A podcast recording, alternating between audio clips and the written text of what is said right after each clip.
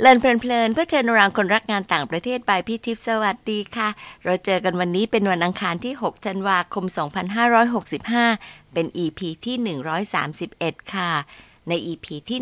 130 เรื่อง เรือนี้รวยเพื่อน พี่สรุปเอเซนสามเรื่องนะคะ เรื่องแรก การแลกเปลี่ยนวัฒนธรรมเป็นไปได้ทั้งจากกลุ่มประเทศเดียวกันแล้วก็ต่างชาติค่ะ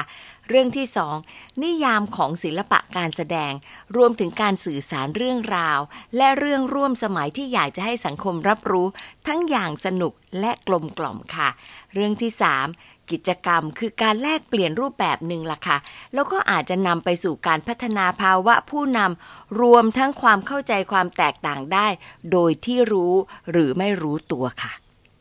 มาถึงเดือนสุดท้ายของปีก็น่าจะไม่พ้นธีมที่จะนำทางไปสู่การมองตัวเราเอง ในปีที่กำลังจะหมดไปแล้วก็มองปีที่จะมาถึงนะคะ พี่ก็จะเน้นเรื่องของ reflections จากมุมมองของคนต่างอาชีพ แล้วก็คนที่เกี่ยวข้องกับพอดแคสต์เลินเพลินๆนี้ละค่ะ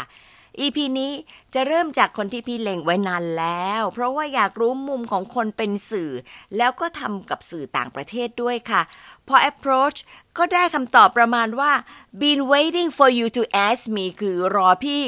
ขอคุยด้วยอยู่แล้ว น่ารักไหมล่ะคะ อย่าตกใจนะคะ EP นี้ไม่ใช่เป็นภาษาอังกฤษค่ะ พี่ก็มักจะเขียน text เป็นภาษาอังกฤษ ฝึกทักษะไงคะ แล้วก็พิมพ์ได้เร็วกว่าภาษาไทยมากเลยค่ะเวลาแชท ขกพิเศษของเราคือพี่ลูกปลาธัญรัตน์ดอกสน เป็นน้องฟูไบรท์ที่จะรู้ว่าพี่มักจะถามถึงคุณแม่แทบทุกครั้งที่เจอกัน ประทับใจบุคลิกและความสวยตั้งแต่เจอในงานเลี้ยงฉลองพี่ลูกปลาที่ได้ทุนฟูไบรท์ละค่ะ พี่ลูกปลาเองเป็นสาวขาลุยที่จบเอกภาษาอังกฤษ คณะศิลปศาสตร์ มหาวิทยาลัยธรรมศาสตร์ค่ะได้ประสบการณ์ด้านการสื่อสารมวลชนจากการทำงานหนังสือพิมพ์ The Nation แล้วก็ Thailand Outlook Channel พอได้ทุนฟูลไบรท์ก็ไปเรียนด้าน Journalism ที่มหาวิทยาลัยมิสซูรีโคลัมเบีย ระหว่างนั้นก็มีโอกาสทำงานกับ Columbia Missourian Newspaper newsy.com แล้วก็มาต่อด้วย The Associated Press AP ตอนนี้เป็นโปรดิวเซอร์ของ BBC News ที่เน้น Regional และ International News ผ่านช่องทางที่หลากหลายค่ะ พี่บอกพี่ลูกปลาว่าเห็น skill set ของพี่ลูกปลาแล้ว พี่ขอเป็นคนรับสารด้วยความรู้สึกชื่นชม ที่คนในวงการสื่อสามารถที่จะผลิตแล้วก็ย่อยข่าวให้เราเข้าใจได้ดีกว่าค่ะ เพราะว่า skill set ที่พี่ลูกปลามีเนี่ย คนละชุดกับพี่อย่างมากเลย แล้วพี่คิดว่าคงจะยากพอสมควรที่จะไป catch up ค่ะ ความที่เราจะมองมุมมองของผู้ผลิตข่าวพี่ก็เลยตั้งชื่อตอนนี้ว่า ตามสื่อมองโลก ลองฟังดูนะคะ สวัสดีลูกปลาค่ะ สวัสดีค่ะ ค่ะ มีหลายเรื่องธีมเดือนนี้เนี่ย อยากจะให้ลูกปลาเป็นคนเปิด เพราะว่าพี่อยากจะให้คนรู้ว่า โลกมันใกล้ตัวมากเลยอะเราจะบอกว่าโอ้ small world แต่จริงๆเราไม่ realize ว่ามัน small world ค่ะ มันมีเรื่องอะไรในโลกนี้ที่เกิดขึ้นเยอะมากแล้ว คิดว่าสำคัญสำหรับพวกเราที่ควรจะต้องรู้บ้างคะลูกปลาค่ะเอ่อ ด้วยความที่ปีนี้เนี่ยว่าก็ได้เดินทางเยอะเหมือนกันไปทำงานนะคะเป็นเอ่อไปทำข่าวก็คือ BBC เอ่อส่งไปทำข่าวที่ยูเครนอะไรเงี้ยค่ะ แล้วก็เลยรู้สึกว่ามันเป็นอิชชูที่มันมันกระทบทั้งโลกจริงๆอะเนาะคือมันไม่ใช่แค่ มันไม่ใช่แค่ยุโรป มันไม่ใช่แค่ แค่รัสเซียกับยูเครนอะไรเงี้ย มันก็ลามมาถึงไทยลามมาถึงทุกอย่างเลยค่ะ ไม่ว่าจะเป็นเรื่องของพวก commodity price พวกแบบราคาน้ำมันราคาอะไรโน่นนี่อะไรเงี้ยมันมันส่งผลอยู่ทั้งหมดอยู่แล้วเพราะฉะนั้นว่าคิดว่าเรื่องที่ใหญ่ที่สุดจริง ๆ ของปีนี้มันก็คือการที่เอ่อรัสเซียเขาไปบุกยูเครนตั้งแต่วันที่20กุมภาตั้งแต่ต้นปี แล้วก็คือยังลากยาวมาถึงตอนนี้นะถึงตอนนี้ก็คือยังยังคงสู้รบกันอยู่เนี่ยค่ะ แล้วก็ด้วยความที่โชคดีในแง่ของการทำงานที่ ได้มีโอกาสไปไปไปไปเห็นแล้วก็ไปรายงานจากจาก frontline จากจากเอ่อจากสถานที่จริงอะเนาะก็เลยก็เลยรู้สึกว่ามันอินมากกว่ามากกว่ากันที่อยู่เราเราอยู่ที่นี่เราติดตามเขาเอ่ออยู่ห่างๆอย่างเงี้ยค่ะ ก็เลยรู้สึกว่าเออเรื่องเรื่องของยูเครนเนี่ยเป็นเรื่องเป็นเรื่องที่น่าจะต้องทุกคนได้รับผลกระทบ แล้วก็ได้ไปรู้มา ค่ะค่ะ แต่ในขณะเดียวกันก็มีเรื่องอื่น ๆ ที่ที่เกิดขึ้นในในภูมิภาคอะไรเงี้ยค่ะ ที่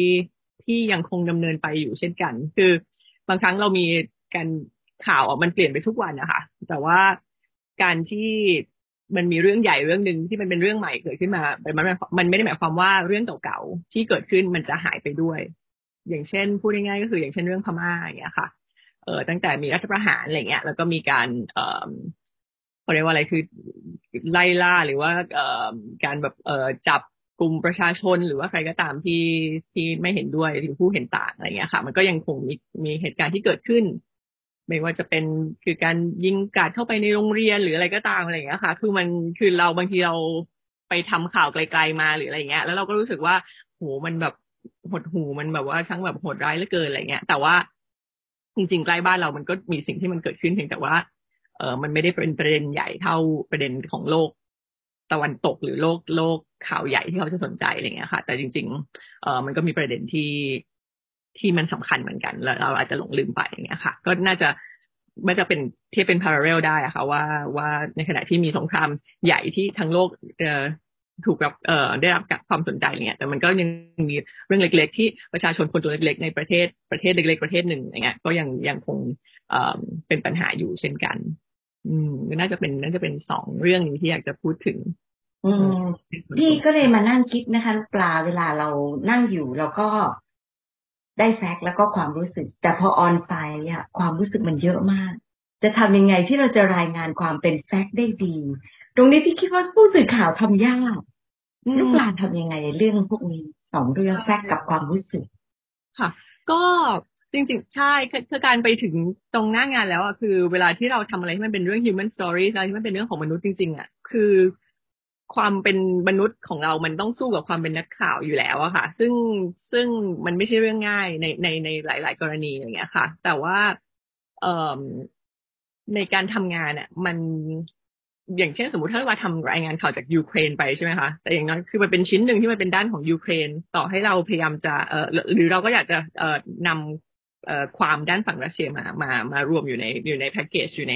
ข่าวของเราด้วย แต่ว่าในตัวของออรายการอะไรเงี้ย คือเวลาที่มันไปออกข่าวสี่ทุ่มที่อังกฤษอะไรเงี้ยคือมันก็จะต้องมีข่าวจากทางฝั่งรัสเซียมาเพื่อ counter balance มาดูว่าเออยูเครนว่าอย่างนี้ คนยูเครนเจออย่างนี้อะไรเงี้ยรัสเซียว่ายังไงหรืออะไรก็ตามอะไรเงี้ยมันก็คือเป็นหน้าที่ของเอ่อ overall เอ่อแบบว่า editorial ที่จะดูว่า ว่ามันจะ balance ได้ยังไงอะไรเงี้ยคือไม่ได้ฟังความข้างเดียว ไม่ได้เชื่อไปเชื่อรัฐบาลยูเครนไปซะทั้งหมดไม่เชื่อไม่ได้ว่าหรือว่าเชื่อแต่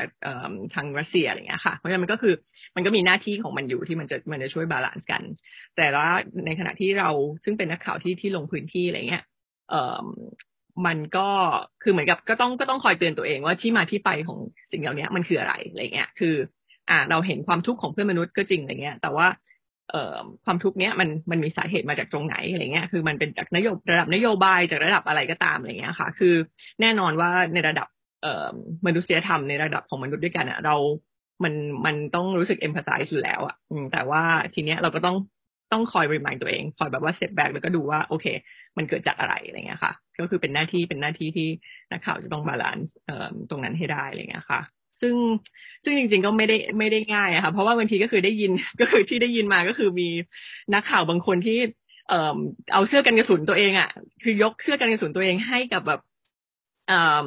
แบบเขาเรียกว่าอะไรผู้ประสบภัยอะคือแบบว่าพอรู้สึกว่าแบบเฮ้ยไม่ไหวแล้วสงสารเขาอะไรเงี้ยเขาจะอยู่ตรงนี้ได้ยังไงอะไรก็ตามอะไรเงี้ยค่ะ มันก็มันก็มีลักษณะนั้นอยู่อะไรเงี้ยค่ะ แต่ว่าถ้าถามว่าสิ่งนั้นมันช่วย แก้ปัญหาในองค์รวมได้ไหมมันก็อาจจะไม่ได้มันอาจจะทำให้ตัวเองอันตรายขึ้นไปอีกอะไรเงี้ย ถ้าเกิดว่าเราถ้าเราไม่มีเสื้อกันกระสุนแล้วเราต้องไปทำข่าวโดยที่แบบว่าไม่ปลอดภัยอะไรเงี้ยบางทีมันก็ต้อง balance ค่ะ มันก็การทำข่าวในภาวะขัดแย้งมันเป็นเรื่องที่ที่ไม่ง่ายเลย แล้วก็หนึ่งในนั้นก็คือโชคดีตรงที่ว่าเออทาง BBC เองเขาก็ส่งไปแบบว่าส่งไป train เอ่อให้ให้นักข่าวทุกคนไป train ก่อนที่จะไปถึงเอ่อหน้างานอะไรเงี้ยค่ะ มันก็มันก็เลยมีการเตรียมเตรียมการเตรียมตัวเตรียมใจไว้ได้ระดับหนึ่งนะคะ train train อะไรบ้างคะ ก็จริงๆก็มีเยอะมากเลยค่ะพี่ทิพย์ก็คือ ตั้งแต่ระดับเอ่อเลเวลแบบเช่น สมมุติว่าถ้าไปปุ๊บแล้วเจอเหตุการณ์อย่างนี้จะทำยังไงคือมีการแบบถ้าสมมติโดนเรียกค่าไถ่อะไรเงี้ยต้องทำยังไง เช่นแบบว่าต้องทำตัวเป็นคนเทาๆอะไรเงี้ยอย่าแบบไป เสนอหน้ามากอย่าไป outstanding มากหรือว่าแบบว่าหงอมากอะไรเงี้ย ก็จะได้ไม่โดน pick คือให้ทำตัวเป็นคนกลางๆอย่างเงี้ยค่ะหรือว่า train ระดับที่ practical ขนาดที่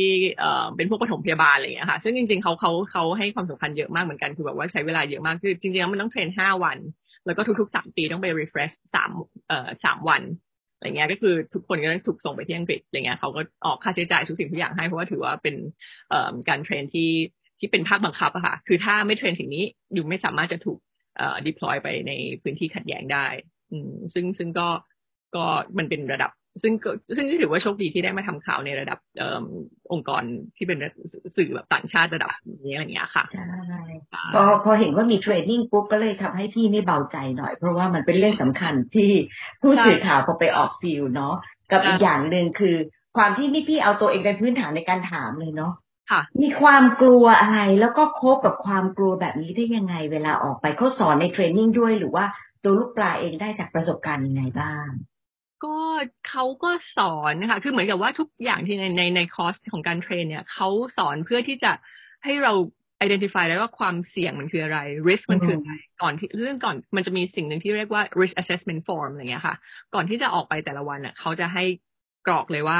อะเราจะเดินทางไปตรงนี้ จะเจออะไรบ้างอะไรเงี้ย คือจะเจอเป็นมิสไซล์เหรอ จะเจอเป็นอะไร หรือว่าถนนไม่ดี ถนนขรุขระหรืออะไรก็ตามอย่างเงี้ย ถ้ามีปัญหาขึ้นมา แก้ยังไง โรงพยาบาลที่ใกล้ที่สุดอยู่ที่ไหนหรืออะไรก็ตามเนี่ยค่ะ คือเขาจะสอนให้เราเตรียมการทุกอย่าง เอ่อ ไว้ให้พร้อมเผื่อว่าจะความเสี่ยงเหล่านั้นจะเกิดเป็นอันตรายขึ้นมาจริง ๆ คือจาก risk เปลี่ยนเป็น threat อะไรเงี้ย แล้วเราจะทํำยังไง เพราะฉะนั้นมันคือมันคือการเตรียมความพร้อม เพื่อที่จะออกไปในการทำงาน ในพื้นที่ที่เสี่ยงที่เรารู้อยู่แล้วว่าเราเลี่ยงไม่ได้อะไรเงี้ยค่ะ แต่เอาจริง ๆ BBC ถือว่าเป็นเป็นองค์กรที่ค่อนข้าง risk averse มากเหมือนกัน คือคือเขาก็ไม่เขาก็จะไม่ให้เราไปบ้าระห่ำอะไรเงี้ย คือรู้ว่าอะสมมติตรงนี้สู้รบกันมากคือถามว่าเข้าใกล้เข้าใกล้ไปขนาดนั้นแล้วได้อะไรอะไรเงี้ย ได้ภาพขนาดไหน แล้วมัน worth ไหมที่จะแบบไปอยู่ตรงนั้นและและให้ตัวเองแบบ expose to like all those risks อะไรเงี้ยค่ะ ออภัยใช้ภาษาอังกฤษเยอะอ๋อไม่เป็นไรเลยค่ะ เพราะว่ารายรายการของพี่นี่สบายๆคือ อยากคิดว่าคนฟังเนี่ย ก็จะมีระดับหนึ่งที่ comfortable กับภาษาอังกฤษที่เขาใช้สลับสลับไปเหมือนกันทุกปลาได้ค่ะดีค่ะคือโอเราก็คือว่าคือรู้เรารู้อยู่แล้วว่าเป็นความเสี่ยงคือมันเป็นพื้นที่เสี่ยงอะไรเงี้ย แล้วแล้วมันเป็นหน้ามันเป็นหน้าที่ของนักข่าวที่จะไปนำข่าวตรงนั้นมารายงานอะไรเงี้ยค่ะ ให้คนรู้คือก่อนหน้าที่ว่าจะไปก็จะมีเพื่อนมีรุ่นพี่มีอะไรเงี้ยที่แบบว่าแบบ เฮ้ยเราต้องไปเหรออะไรเงี้ยมันอันตรายนะอะไรเงี้ยนู่นนี่อะไรเงี้ยแต่เขาก็พูดว่าเออแต่เขาดูข่าวปุ๊บแล้วเขาแบบก็ร้องไห้หรือว่าแบบว่ารู้สึกว่ามันมันอันตรายอะไรเงี้ย ซึ่งมันก็อธิบายเขาว่าก็นั่นแหละ คือการที่เขารู้สิ่งนั้นก็เพราะว่านักข่าวเข้าไปตรงพื้นที่เสี่ยงตรงนั้น แล้วก็นำข่าวออกมาแบบรายงานให้รู้ว่ามันยังคงมีเหตุการณ์นี้เกิดขึ้นอยู่นะอะไรเงี้ยค่ะ ก็ก็ในขณะที่เราอยากจะทำหน้าที่ของตัวเองแต่ในขณะเดียวกันเราก็ต้องเอ่อ protect ตัวเองในในเลเวลที่ที่เรารู้ว่ามันปลอดภัยได้ที่สุดสำหรับเราที่ที่เราจะทำได้อะค่ะ ค่ะ คือพอมาดูแบบนี้ปุ๊บเนี่ย มีความรู้สึกเลยว่ามันด้านหนึ่งเป็นความเสี่ยงแล้วก็ได้มันไปผสมกับความกลัว แต่อีกอย่างหนึ่งคือ โลกนี้เหมือนไม่มีความสุขอะลูกตา มันเหมือนกับมันมีข่าวแต่แบบนี้ในปีที่กำลังจะหมดไป มันจะมี hope อะไรไหม ในสิ่งที่ดีๆที่เกิดขึ้นไหม ในสายตาของผู้สื่อข่าวคิดว่า คืออันเนี้ยเป็นสิ่งที่แอบแซวตัวเองและคนในในใน industry เดียวกันอยู่เสมอ ก็คือบางทีแบบคนเขาก็จะมีพวกเอ่อ PR โทรมา pitch เรื่องโน้นเรื่องนี้อะไรใช่ไหมให้ไปทำข่าวอันนี้สิอะไรเงี้ย แล้วก็บางทีก็จะแอบอยากจะบอกกลับไปว่าขอโทษนะคะ พี่แต่ว่าทำแต่ข่าวร้ายอะค่ะ ขอโทษทีอะไรเงี้ย ซึ่งก็คือมันจริง ๆ แล้วมันก็ค่อนข้างจะจริงเลยอะค่ะ เพราะว่ามันคือมันคือเราก็ทำข่าวในในแง่นั้นอะคือเราไม่ได้ไม่ได้ มันก็คือรายงานไปตามจริง ซึ่งอย่างที่พี่ทิพย์บอกก็คือว่าโลกมันค่อนข้างหดหูแล้วมันก็มีโน่นนี่อะไรเงี้ยค่ะ แต่ในขณะเดียวกันมันก็มีประเด็นถ้าเราจะมองในประเด็นปลีกย่อยอะไรเงี้ยมันก็มีเรื่องของความหวังความเอ่ออะไรที่มันทำให้เราแบบว่าพอจะมองแบบ look forward to ได้อะไรเงี้ยค่ะ ก็ซึ่งเราก็ต้อง ตามหาอะไรเงี้ย เพราะว่าอย่างถ้าภาพรวมคือแบบว่าสู้กันตุ้มตุ้มตุ้มอะไรเงี้ย แต่ว่าในสังคมมันก็มีความขับเคลื่อนการขับเคลื่อนของมันไปในในประเด็นอื่นๆอะไรเงี้ยค่ะ ถ้าสมมุติว่ากลับมาย้อนกลับมามองประเทศไทยอะไรเงี้ย มันก็จะมีพวกลักษณะเอ่อพวกพรบสมรสเท่าเทียม หรืออะไรก็ตามที่มันเป็นเรื่องของคนเอ่อในสังคมพวกซีวิลโซซายตี้หรือก็ตามที่เขาพยายามจะผลักดันอะไรเงี้ย คือ เรื่องซึ่งเรื่องพวกนี้อาจจะไม่ได้เกิดขึ้น ในเร็วเร็วเร็ววันนี้อะไรเงี้ย แต่สุดท้ายแล้วมันก็จะนำไปสู่ความเปลี่ยนแปลงที่ที่ดีขึ้นได้ เพราะฉะนั้นระหว่างที่เราหดหูแล้วก็แบบว่าเศร้ากับว่าอะไรก็ตามที่มันเกิดขึ้นนะตอนเนี้ย แต่ขณะเดียวกันระหว่างทางอะมันก็มีการ การทำข่าว เอ้ยมันมันมีการดำเนินเอ่อเรื่องต่างๆ ไปที่สุดท้ายแล้วมันก็จะนำไปสู่การเปลี่ยนแปลงในทางที่ดีขึ้นอะไรเงี้ยค่ะ ก็เชื่อว่าสิ่งนั้นจะเป็นสิ่งที่แบบค่อนข้างจะหล่อเลี้ยงความหวังของคนในสังคมให้ไปต่อได้อะไรเงี้ยค่ะ หรืออย่างที่ตอนเลือกตั้งผู้ว่าอะไรเงี้ย ก็คือทุกคนก็แบบรู้สึกแบบคึกคักมีความแบบอะไรอย่างเงี้ยสนุกสนานกันอะไรเงี้ย ก็คิดว่าคิดว่าสุดท้ายแล้วคนคนก็ยังคงมีความหวัง เอ่อที่จะเห็นเห็นการเปลี่ยนแปลงในสังคมไปในทางที่ดีขึ้นอยู่ดี อืมก็ถึงแม้ว่าตัวลูกปลาเองไม่ได้ทำสิ่งที่เป็นข่าวดีใช่ไหม แต่ระหว่างทางก็เจอข่าวดีทีนี้ก็เลยจะกลับมาถึงสิ่งที่พี่ปูนฝากค่ะว่า ถ้าอย่างนั้นเนี่ยพี่กำลังคิดเหมือนกันว่า อย่างลูกปลาไปทำข่าว ลูกปลาก็ทิ้งข่าวที่สำคัญไม่ได้หรอกก็ต้องมอนิเตอร์เรื่องพม่าเรื่องอื่นด้วยเนาะจีนอเมริกาหลายอย่างมันก็มีมีเข้ามาอยู่ในกลุ่มไปเรดาร์ของเรา แต่ เสพข่าวยังไง กับข่าวอื่น ๆ ที่ทั้งที่เราทำด้วยแล้วที่ไม่ได้ทำที่ว่ายากมากเลยเนาะในขณะที่เราโฟกัสตรงนี้เราก็เสพข่าวรอบๆของมัน แต่กับข่าวอื่น ๆ เราเสพยังไง แล้วทำยังไงให้คนในสังคมเสพข่าวเป็นอะใช่ อันนี้ก็คือสำคัญมาก ซึ่งอันนี้ค่ะ ตอนก่อนหน้าที่ว่าจะไปฟูไบรท์อะไรเงี้ย ก่อนที่ได้ก่อนตอนของที่จะได้ทุนอะไรเงี้ย ก็ก็นั่นก็คือเป็นประเด็นที่เหมือนกับ มีหนังสือเล่มหนึ่งคือคือตอนนั้นก็คืออ่านอ่านเพื่อจะแบบว่าเตรียมเขียนเอเซหรืออะไรก็ตามอะไรเงี้ยค่ะที่จะสอบตอนจะสอบชิงทุนพี่ทิพย์ยิ้มเพราะว่ารู้ว่าขั้นตอนต้องผ่านอะไรบ้างก็คือก็อ่านเยอะอะไรเงี้ยแล้วก็รู้สึกว่า เอ่อมันเรื่อง media literacy อะไรเงี้ยเป็นเรื่องสำคัญเพราะว่ามีหนังสือ textbook เล่มหนึ่งซึ่งพูดถึงเรื่องเหตุการณ์เอ่อ9/11 ใช่ไหมคะที่ที่อเมริกาอะไรเงี้ยคือเหมือนกับว่าเขาก็พูดว่า คือเรามีแบบข่าวมีช่องข่าวมีโน่นมีนี่เต็มไปหมดอะไรเงี้ย ที่แบบว่า ที่ให้คนเสพมากมายแต่ว่าคือไม่สามารถแต่ข้อมูลข่าวสารพวกนี้มันไม่ได้สามารถจะทำให้อธิบายได้เลยว่ามัน lead to เหตุการณ์นั้นได้ยังไงอะไรเงี้ย คือแบบเหมือนกับอยู่ๆมันก็คล้ายๆกับ out of the blue แล้วก็เป็นการเป็นโศกนาฏกรรมอะไรเงี้ยแต่ว่าเสื่อมวลชนอะไรเงี้ย คือได้ทำหน้าที่อะไรที่ทำให้คนรู้เกี่ยวกับเรื่องนี้บ้างว่ามันว่าสุดท้ายแล้วมันจะนำไปสู่สิ่งนี้อะไรเงี้ย อืม คือเหมือนกับ การการทำหน้าที่ของสื่อมวลชนมันมันเข้มแข็งพอแล้วหรือยังที่มันจะทำให้คนได้รับข่าวสารอย่างเพียงพออะไรเงี้ยค่ะ ซึ่งมันก็มันก็คือมันก็เป็นเป็น two way คือบางทีต่อคือคือคนก็จะชอบถามว่าแบบเสพแต่สื่ออย่างนี้เหรออะไรอย่างเงี้ยหรือว่าแบบทำแต่เรื่องทำไมสื่อทำแต่เรื่องอย่างนี้อะไรก็ตามอย่างเงี้ยทางสื่อก็จะบอกว่าอ้าวก็ทำอย่างนี้แล้วคนอยากดูคนแบบว่าติดอะไรเงี้ย คนแบบชอบคนอยากจะรู้เรื่องลุงพลหรืออะไรก็ตามอะไรเงี้ย ซึ่งมันก็แบบ เออก็คือ คือมันก็กลายเป็นแบบเหมือนทูเวก็คือแบบไก่กับไข่อะไรเกิดก่อนกันอะไรอย่างเงี้ยค่ะ เพราะฉะนั้นจริง ๆ แล้วการวิธีแก้ปัญหาที่ว่าคิดว่ามันยั่งยืนและและทำได้ก็คือเรื่องของ media literacy อย่างที่ถ้าเป็นสมมติที่แคนาดาอะไรเงี้ยก็คือมันจะมีการมีคลาสเลยที่แบบว่าโอเคอยู่เสพสื่อยังไงหรืออะไรก็ตามเพื่อที่มันไม่ให้แบบว่าเป็น echo chamber คือฟังแต่เรื่องที่เราอยากฟัง หรือฟังแต่ความเห็นที่เราอยากฟังอะไรเงี้ย แต่ถ้าเกิดว่าจะให้ตอบอย่างง่ายที่สุดแบบว่าอย่างแบบกำปั้นทุบดินเลยก็คือให้เสพสื่อหลาย ๆ ด้าน ให้เสพเยอะๆอะไรอย่างเงี้ยค่ะ ถ้าสมมติเรามีเราสนใจอยู่เรื่องหนึ่งอะไรเงี้ย ก็คือให้ให้สนให้ให้ติดตามเรื่องนั้นจากหลายๆซอร์สดูว่าเขาว่ายังไงอะไรเงี้ยค่ะ แต่ละอันว่ายังไงบ้างอะไรเงี้ยค่ะ แล้วก็แล้วก็ พยายามไม่ต้องไปดูเรื่องแบบในแนวดราม่าของมันอะไรเงี้ย ก็คือดูดูในลักษณะที่เป็นแบบเป็นข้อมูลอะไรเงี้ยค่ะ คือรู้ว่ารู้ว่าสุดท้ายแล้วมันจะนำไปสู่อะไรทางออกของมันคืออะไรเงี้ย อย่างของ BBC ก็มันก็จะมีความเเรื่องของแบบว่า solution based journalism อะไรเงี้ย บางทีเขาก็จะก็คือจะให้โฟกัสไปที่ว่า โอเค ปัญหาเรารู้อยู่แล้วปัญหาเรื่องนี้มันมีมานานมากแล้วอะไรเงี้ย แต่คราวนี้ทำยังไง แก้ยังไงอะไรเงี้ยให้ให้ให้มันดีขึ้นอะไรเงี้ยนำไปสู่ทางออกยังไง อะไรเงี้ยค่ะ ก็ทำแล้วทำให้พี่มีความสุขเพราะพี่กำลังจะถามเหมือนกัน เพราะว่าเหมือนกับว่า พอพูดถึงแต่ fact แล้วก็ทำให้เราเชื่อสมมุติว่าคนมีความรู้สึกว่าศรัทธาใน BBC พี่เองพี่ก็จะเชื่อในลูกปลาว่า ลูกปลา professional มากเราก็จะได้ fact เราเราแน่ใจว่าอะโอเค ระดับหนึ่งได้ fact ละเทียบกับอย่างอื่น ๆด้วย แต่มันเหมือนกับสื่อมวลชนมีหน้าที่ในการหา solutionหรือ จริง ๆ ใช่ไหมใช่หน้าที่ไหมแล้วหายังไง เพื่อที่จะให้ได้จริง ๆ แล้วก็ประกาศออกไปว่า อันนี้แหละน่าจะเป็นทางออก ที่ไม่ค่อยเจอสื่อที่ทำ solution-based จริงจังเท่าไหร่อะอืมอืมอันนี้เนี่ย อันนี้พูดเล่าประสบการณ์ตรงได้เลย เพราะว่าจริงๆ เมื่อวานนี้ BBC มีเอ่อเป็นเป็น mandatory training อันหนึ่งชื่อเรื่อง reporting on climate change เพิ่งนั่งทำเพิ่งนั่งทำสดๆเมื่อวานนี้เลยค่ะ คือแบบว่าเปิดวิดีโอมาด้วยแบบว่า Sir David Attenborough แล้วก็แบบโอ้ยตื่นเต้นมากทุกคนก็ต้องทำอะไรเงี้ยค่ะทำเอง remotely แล้วก็เขาก็พูดถึงเรื่องนี้ค่ะ ว่าว่า climate change คือทุกคนคือสื่อก็จะพูดโน่นนี่อะไรเงี้ย ว่าคือทุกคนรู้อยู่แล้วมันมีปัญหานี้อะไรเงี้ย แต่ว่ามันทุกคนไม่เข้าใจว่าความเร่งด่วนของมันคือขนาดไหน เพราะฉะนั้นก็คือเป็นหน้าที่ของสื่อที่ควรจะ บอกแล้วก็คือควรจะแบบว่าชี้ชี้ไปว่า เอ้ย อันนี้คือคืออิชูที่มันที่มันด่วนแล้วนะอะไรเงี้ย คือมันมันมันมันเร่งรีบแล้ว แล้วก็ในขณะเดียวกันก็คือ เอ่อ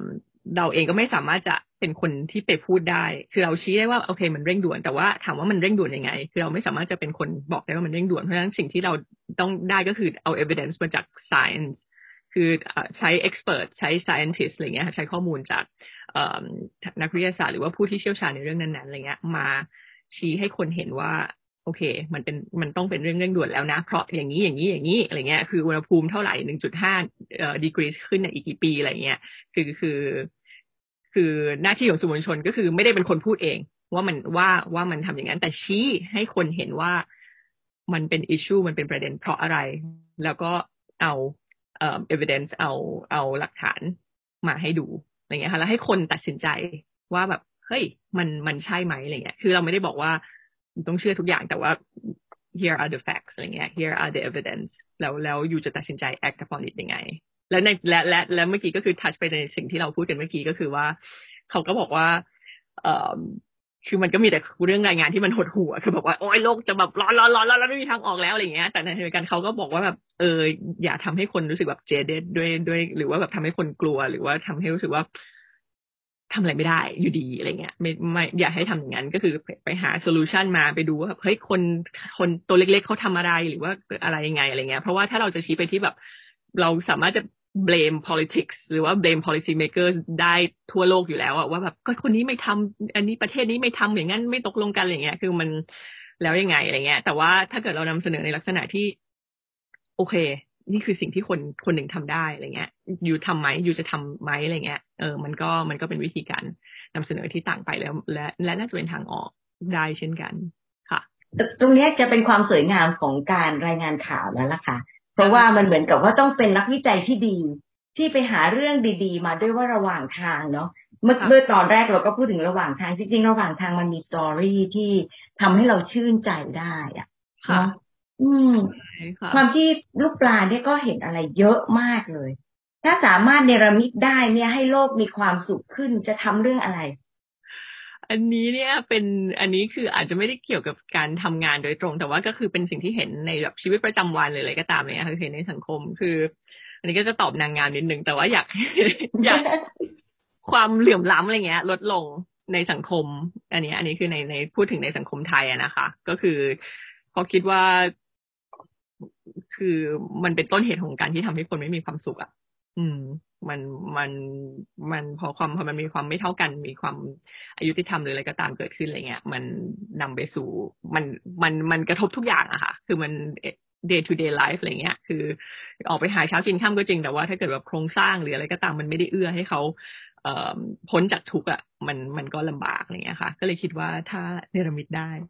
จะให้เราเรื่องนี้ค่ะค่ะ แล้วเอ่อลูกปลาเองจะทำอะไรเพื่อที่จะทำให้มันดีขึ้นกับ ผู้ฟังจะทำอะไรดี พี่น่าจะทำอะไรดี ก็จะได้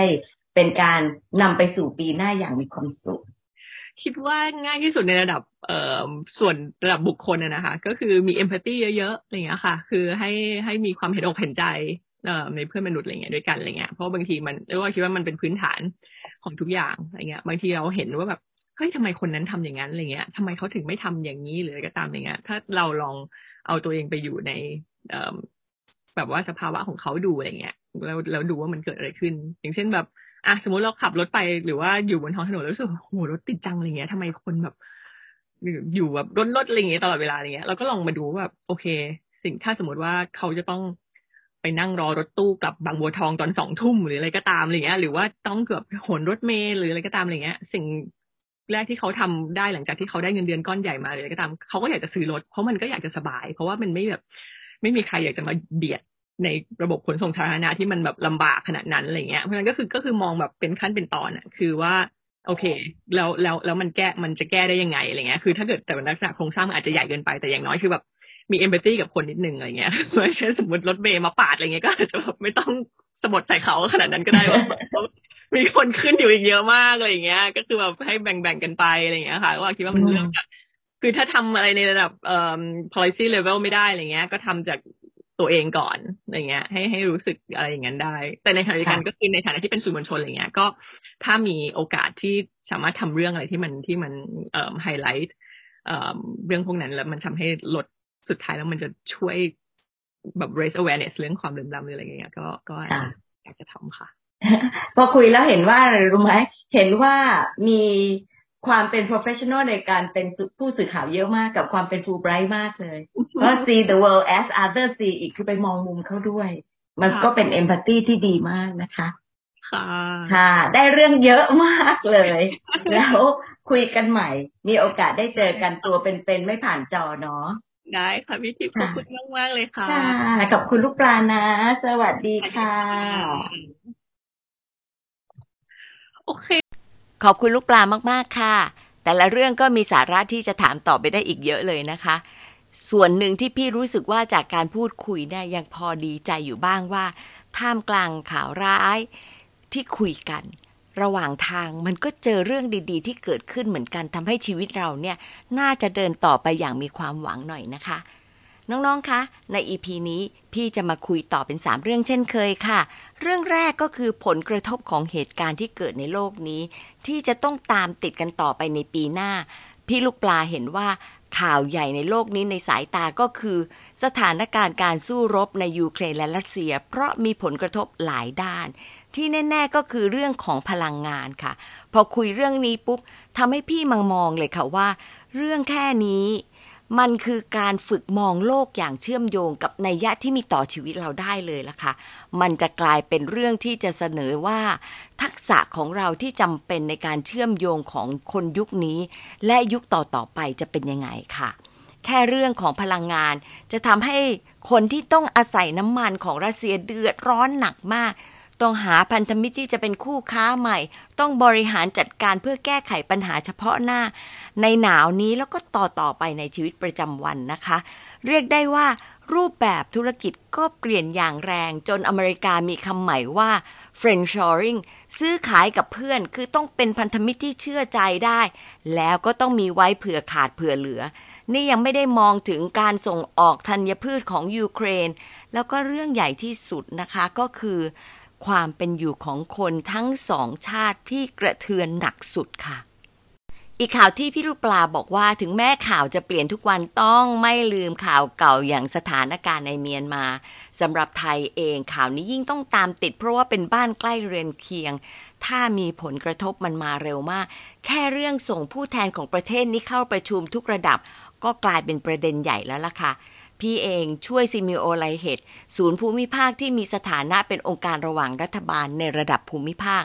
เราก็เห็นความท้าทายที่ทำให้การสารต่อความร่วมมือ แล้วก็การแลกเปลี่ยนการเรียนรู้ทางการศึกษาคล่องตัวน้อยลงไปเลยยังไม่นับด้านอื่น ๆ นอกเหนือจากการศึกษานะคะ มีอีกเยอะเลยค่ะ เรื่องที่สองคือ โลกนี้ยังมีความเปราะบางอยู่ต่อไป ผู้สื่อข่าวภาคสนามต้องมีความพร้อมเต็มที่ โดยเฉพาะในภาวะของสงครามที่หมายถึงความเสี่ยงต่อชีวิตของตัวเองด้วยนะคะ พี่รู้สึกอุ่นใจขึ้นนิดนึงปกติก็จะแอบห่วงว่าพี่ลูกปลาจะปลอดภัยแค่ไหน พอรู้ว่ามีการฝึกอบรม มีการประเมินความเสี่ยงทุกวัน ก็ทำให้ระวังระวัยได้ดีขึ้น แล้วก็เป็นไปตามหลักการของความมีคุณภาพ คือไม่ใช่อบรมครั้งเดียวแล้วก็เลิก แต่มีกำหนดการให้อบรมใหม่ด้วยนะคะ ถูกใจพี่มากเลยเรื่องนี้ อีกเรื่องที่สืบเนื่องกับความพร้อมต่อสถานการณ์ของผู้สื่อข่าวก็คือ ผลต่อการนำเสนอข่าวให้แม่นตรงด้วยค่ะ ไม่ต้องคอยพะวงแต่ความปลอดภัยจนเกินไป เพราะว่าหน้าที่หลักต้องโฟกัสเพื่อให้ได้ข้อเท็จจริง และรายงานข่าวอย่างตรงไปตรงมา โดยมีอารมณ์ความรู้สึกน้อยที่สุด ที่พี่ลูกปลาบอกว่า ต้องเตือนตัวเองแล้วก็จัดสมดุลภาพรวมให้ได้ทำให้พี่คิดว่าเป็นข้อเตือนใจที่ดีของทุกคนในทุกอาชีพค่ะ ยิ่งโลกเปราะบาง เราทุกคนต้องเรียนรู้สถานการณ์ในกรณีต่างๆ ที่เกิดขึ้น อาจจะแตกต่างอย่างสิ้นเชิง จะได้ปรับตัวได้อย่างเหมาะสม ชอบอีกเรื่องที่พี่พลูกปลาบอกว่า การนำเสนอข่าวต้องพยายามเน้น solution base มีแนวทางที่จะนำไปสู่การแก้ปัญหาได้ด้วย เรื่องสุดท้ายที่อยากจะหยิบยกมาเป็นคีย์เวิร์ดสามคำก็คือ media literacy empathy แล้วก็ความเหลื่อมล้ำค่ะ น่าจะเป็นเรื่องใหญ่มากในการใช้ชีวิตของพวกเราในปีต่อ ๆ ไปคำว่า media literacy สำคัญจริง ๆ ที่ต้องฝึกให้คุ้นชิน กับการที่จะสนใจแล้วก็ติดตามจากหลาย ๆ แหล่ง คัดกรองข่าวให้เป็นแล้วก็วิเคราะห์ให้ได้ จะได้มีภูมิคุ้มกันที่ดี ไม่ติดกับดักข่าวลวงที่มีอยู่เต็มไปหมดเลยนะคะ แล้วในโลกของเราเองที่ดูสวยน้อยลง พี่ชอบที่พี่ลูกปลาเน้นเรื่องของ empathy และความเหลื่อมล้ำค่ะ ทั้งสองคำเป็นคำสั้น แต่ยิ่งใหญ่มากต่อความหมายของความเป็นมนุษย์นะคะ ถ้ามีเอมพัตตีน้อย ค่อยๆฝึกไป แล้วก็ฝึกทั้งวิธีคิดและการกระทำให้เพิ่มความเห็นอกเห็นใจผู้อื่น ไม่ใช่เฉพาะคนใกล้ตัวนะคะ แต่มีใจแล้วก็ลงมือทำเผื่อแผ่ต่อผู้คน ก็น่าจะมีส่วนสนับสนุนให้ลดความเหลื่อมล้ำได้ด้วยค่ะ มา reflect กันค่ะ มองเห็นความท้าทายของอาชีพการทำข่าวในมุมไหนบ้างคะ คืออะไรคำไหนใน keyword สามคำที่พี่ลูกปลาพูด แล้วเราอยากจะสำรวจและพัฒนาต่อไป คืออะไร เพราะอะไรคะ ขอบคุณที่ตามฟังแล้วพบกันวันอังคารหน้านะคะ สวัสดีค่ะ